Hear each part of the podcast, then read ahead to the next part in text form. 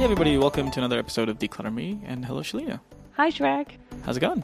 All right, thank you. How are you? So we're coming towards the end of our summer. Yes. Just as a preview, we've got an episode about dealing with post-holiday clutter coming up. We soon. do, Yeah. yes. Um, but today, what are we going to talk about? Today, um, let's talk about the blame game. So, um, I will get calls. I wanted to organize my house, but my husband makes all this mess, and it's always his fault.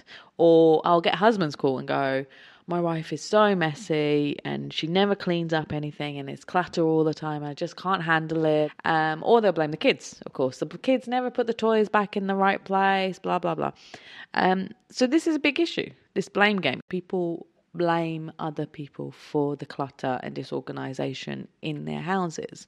Um, so I just want to talk about it today. So this is the one where we're we're talking about, you know, I, I might be creating the mess, but I feel I'm projecting it on somebody else, a a partner, a maid, sometimes even, uh, or an external person, sometimes like a family member that might be living in the house and be like, oh, you know, it's because this person's living with us, everything's messy. yeah so there is a lot of that. So people will say that and, and usually i'll go okay so what area is causing you the most pain right now? And they'll say their own wardrobes or they'll say their study and stuff like that.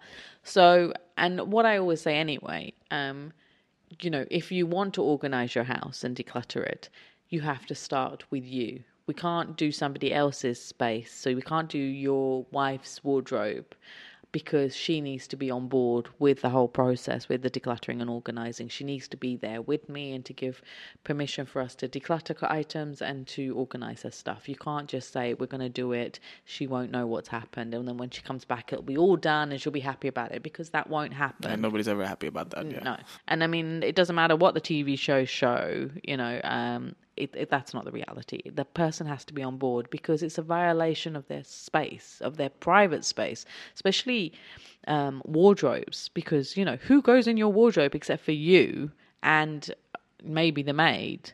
Well, your partner, let's say, if you're sharing one. They've got a certain section. They haven't got the whole like they won't go into all your areas within your wardrobe. But so start with yourself, you know.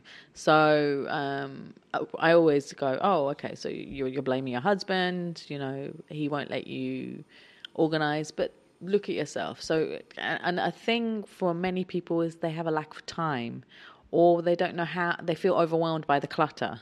So they start blaming other people for it instead of going, actually, it's because I haven't got time and I am feeling overwhelmed and I don't know where to start. You know, I need to do something myself. Right, or maybe I should just take out the two minutes. We've talked about the the mini decluttering concept, right? Like take out a little bit of time every day rather than becoming overwhelmed. But but that's this is where the problem lies. Yeah. Yeah, and that's the thing. And but to, when they get to that point where they're calling me, they've recognised that there is an issue, even if they're still blaming somebody else. I always say, let's focus on you and on an area that's causing you the most amount of pain right now, whether it's your kitchen, it's your wardrobe. Um, let's focus on that and deal with that. Um, and if it is true that your your other half or the kids are disorganized and causing the clutter and everything if they see what you've done to your space they'll get inspired to sort their their area out whether them by themselves or by getting an organizer come in to help them as well. So that's a way to spur people on. So rather than blame you know encourage the other side encourage yourself and encourage other people to start decluttering and organizing. So that's where i always start off with. So I'm I'm curious. uh, How how often does it happen that you find that like someone's calling you because they're saying, "Hey, X or Y, a family member, partner, whatever, is causing the problem," and you go in and you actually discover that it's not that. It's it's themselves. It's 50 50, to be honest. Uh, 70% of the calls, when they call through, they'll say it's somebody else in the house that's causing the, or, you know, or in the office, but mostly in the house, is causing the clutter to accumulate, doing all this mess, never want anything to be touched because they like it like that and they can find everything easily. It's not that they can find everything easily, it's just that they know that they've thrown things there and that's where they're going to find everything. And there's no logical pattern to their mess, it's just that it's there. So, but what you're saying roughly is that seventy percent of the people, seventy percent of the calls you get are related to somebody's making a mess, and out of those, about fifty percent of them are actually a blame. Yeah, yeah, kind of the blame, yeah, situation, yeah, yeah. And that it's you know uh, it is the other side that's causing the problem. A lot of the time, it's both sides. It's because they've both built up the habit of being cluttered, or they've just lived with the clutter and the disorganization for so long that they've just accepted it. Um, and that happens a lot in expat families here. So you know, especially when couples have met here. uh, or in expat countries and merge two households together. And they've spent so much time organizing the wedding and ha- you know going through that process. They haven't thought about the reality post wedding moving two households into one house. And that is a big problem, which we will have to talk about on another podcast. This clutter accumulates, and then they blame each other because it's each other's stuff. But it's because they've never spent the time to actually go through and take, get rid of it. So I think uh, the key things to take away with is it's it's fine to blame someone and to use that as a catalyst to help you start the organizing and decluttering process.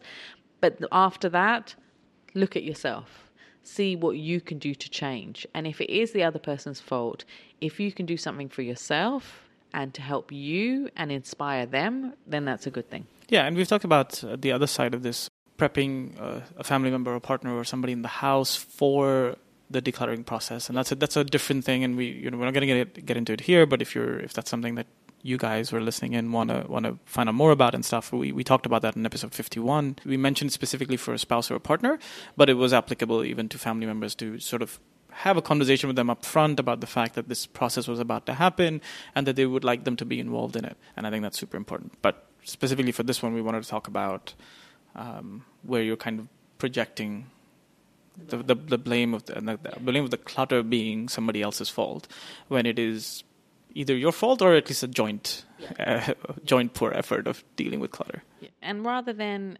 focusing on the blaming, move forward.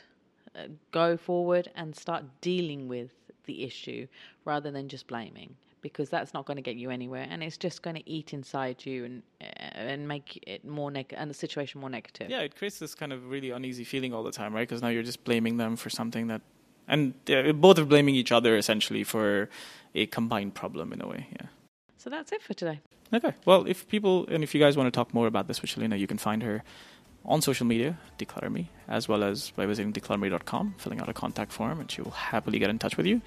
And if you visit decluttrme.com slash podcast, you can find out all of our previous episodes, including this episode 51 that I just mentioned. And yeah, you can also obviously find us in all the podcast players. So we'd love it. Subscribe, send us a review, tell a friend, or send an episode to your partner and have the conversation that way. You know? Exactly. Yes. Good idea. Yeah. All right. Well, we'll see you next week. All right. Bye. Bye.